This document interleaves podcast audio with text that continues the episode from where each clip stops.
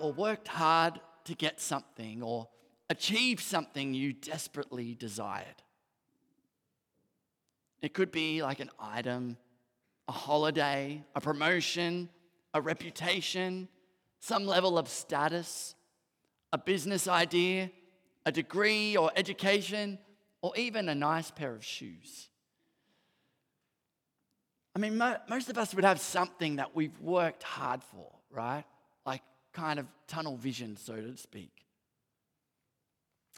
For me, as I was thinking about this question myself, when I was, um, I guess, end of high school going into uni, I got this vision that I wanted to be a trumpet player and be, you know, I loved movie music and I could just imagine myself playing um, trumpet in these beautiful big movie music scores. And so I decided that that's what, what I was going to do. And what did I do? What did it take? I spent hours practicing my trumpet. I spent loads of my money and my parents' money on lessons and learning and how to do that. I gave up a whole lot of things. Like, I would often, you know, if I had a concert or an opportunity to play, I wouldn't go out with my friends. I would go and do that. Or I'd go and see concerts of the Sydney Symphony Orchestra and pay money to, to do that. I would I, I was really so, um, I guess, focused on this that I was doing whatever it took to get, I guess, get to this goal, which I was aiming at at the time. And I guess for you, what did it take for you to get or to try and get what you were achieving for? Determination, resolve, perseverance, focus, sacrifice. These are the things that it takes to achieve, I guess, these things that we want or that we desire, you know? Or that, you know, it takes up maybe saving a whole bunch of money. Imagine doing that, achieving your goals, getting to that point, and then deciding to give it all up. And I guess the begs the question well, if you're going to do that, what would be worth giving all that up for? In these two passages that we've read today from the scriptures, this is kind of something that's sitting there. It's a, a willingness to lay down what has been worked so hard for for something else. I mean, we heard that story of Paul giving his autobiography kind of thing of all the things that he achieved and he worked for. But then that point of where he was willing to give that up. Or that story we heard at the beginning of Mary, where she takes that, you know, the, uh, this picture of her anointing Jesus' feet with this expensive perfume. And I guess that idea that they're willing to give these things up for Jesus has stood out to me a lot. I mean, even what were they really willing to give up? Paul goes through and gives his heritage. You know, he was like, I was born, uh, you know, of this tribe of Israel, a Hebrew of Hebrews. You know, he, he says, in regards to the law, he was a, a Pharisee. And, you know, to be a Pharisee, it took a, a lot of study and a lot of um, determination and a lot of work of, of behind the scenes to get to that point. As for zeal, as for passion, he was super passionate, so much so that he was willing to persecute the church because he thought his order was in danger. And even just his determination to live out the laws of God. But what does he say? That he considers them all loss. He's willing to give up all this pedigree, heritage, study, passion, all this stuff that he's poured his heart to, into, even his reputation. And what about Mary in this other story? Well, firstly, there's the expensive perfume. Now, she was from a town called Bethany, which could be interpreted as house of the afflicted or the poor. So, possibly, they weren't the most, the, the richest people in the world, the people that lived in Bethany. In fact, they weren't, in Jerusalem. That's kind of a town just outside Jerusalem. They couldn't afford to live in, in town It was more like they had to live on the outskirts or just outside. So he makes you think that probably this perfume was reasonably an expensive thing, and even a, a very expensive thing for her and her family. Yet she's willing to pour it out on Jesus' feet. But also, what about the action that she's taken? She's there anointing his feet and wiping it with her hair. This is not, you know, firstly, especially to the Jews, the feet were the dirty place of a person. It was like a filthy kind of job. And even that she's got her hair out, and, you know, it, it's probably not the most, I don't know, um, trying to think of the word, but, you know, the most proper kind of action. And here, so she here is laying down even her own reputation at the feet of Jesus, putting herself in a place of ridicule, which is exactly what happens, isn't it? As Judas speaks up. So both Paul and Mary in these situations are willing to give up so much. But it's not about what they're willing to give up. For me, it's, the question is why would they be willing to give all that up? What is it that drives them to do this? This stuff that they worked so hard for. It's not like actually anyone ever said that this is what you need to do, or it just says, or that they went, well, Jesus said so, so I should. It's not like they're thinking it's just a I- nice idea. It's there's this drive for something in them. There's a focus. There's something very deep and significant that has captured their heart. You don't take these kind of actions or radically change your life like they have for nothing. And you know, even one of these factors, these sort of factors, is what gives such credibility to the early church because they did have such a lot to, on the line to give up. And you know, the, and even their actions before to how the transformation that happened really gives a lot of credibility to these early church uh, leaders. So it does beg that question why would they go to such great lengths? Why would they give up so much? What is it that they are seeking?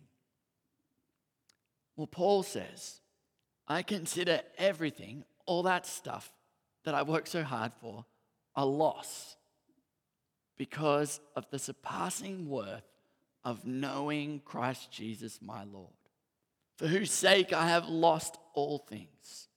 I consider them garbage that I may gain Christ and be found in him, not having a righteousness of my own that comes from the law, but that which is through faith in Christ, the righteousness that comes from God and on the basis of faith. I want to know Christ. Yes, to know the power of his resurrection and participation in his sufferings, becoming like him in death, and so somehow attaining to the resurrection from the dead. I consider everything a loss because of the surpassing worth of knowing Christ Jesus, my Lord. Knowing Jesus. There's a difference between knowing about someone and knowing someone. There's a lot of people out there that know the stories and the sayings of Jesus, but don't necessarily have a proper relationship with Jesus.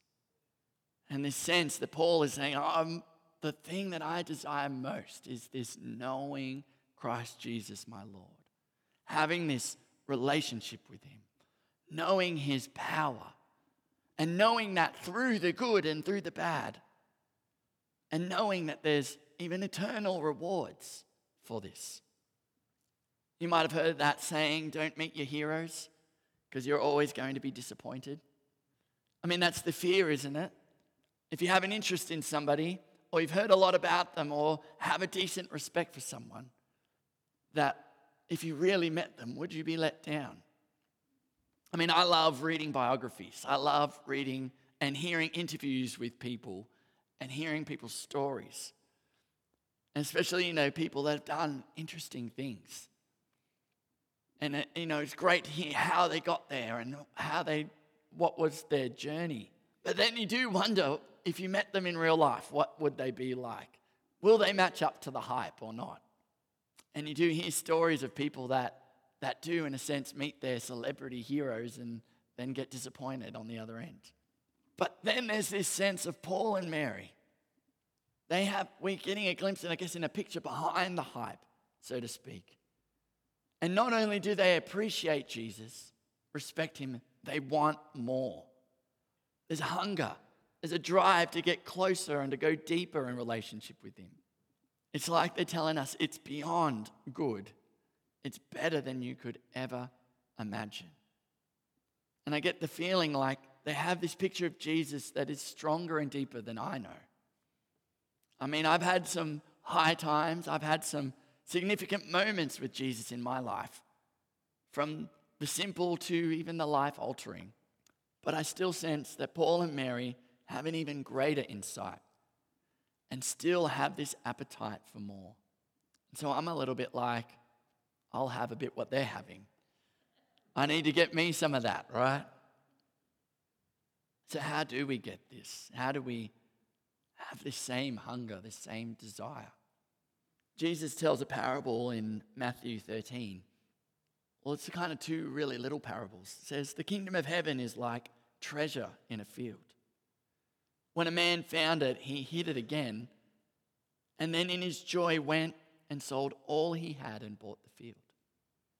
Again, the kingdom of heaven is like a merchant looking for fine pearls. When he found one of great value, he went away and sold everything he had and bought it. I guess there's a picture for me is it's Jesus for you something of great value? Is he like a treasure that you've found? Something precious, something worth giving everything up for. And I guess one of the things I, I'm really praying for is not necessarily to say you need to give up everything to connect with Jesus. But my the thing I want for us is to have that picture of Jesus, that desire, that hunger for more. In the Christian cal- calendar, we're in a season that's called Lent, which the idea of this is a sense of remembrance, but also a sense of giving something up to dr- have a greater connection with Jesus. And though I guess this would be week five of Lent, doesn't mean you, if you haven't been doing the whole Lent season, that you can't, in a sense, do that. And maybe something you could do is to, in a sense, even just give up some time and to pray for a greater picture of Jesus in your own life. To pray for a greater hunger, a greater desire, a greater focus. And I believe that as that happens, then that desire for sacrifice will come along in, its, in itself. But first, we need the picture. It's not just about doing the action, it's about having that vision of who Jesus is. And I guess the desire to know him even more. You know, Jesus had a picture of a kingdom that would fix a broken world that led him to make a great sacrifice. He put all the fame and notoriety he'd built all on the line. And then even his own life to gain something for us that is beyond anything we could dream or imagine. Will you join me and pray for a greater picture of Jesus and his kingdom today? Let's pray. Lord Jesus, we ask that you would fill our minds and fill our hearts with something that we cannot see at this moment, something beyond what we can see. Lord, I pray that you would give us a hunger, a desire to know you more. Give us a hunger and desire to experience you more. Lord, help us to go beyond just the stories and the sayings that we know to a deep, heartfelt connection with the Savior of the world. Holy Spirit, I pray right now that you would indeed work in our spirit, in our hearts, in our minds. Give us this picture today and lead us from there. I pray in Jesus' name.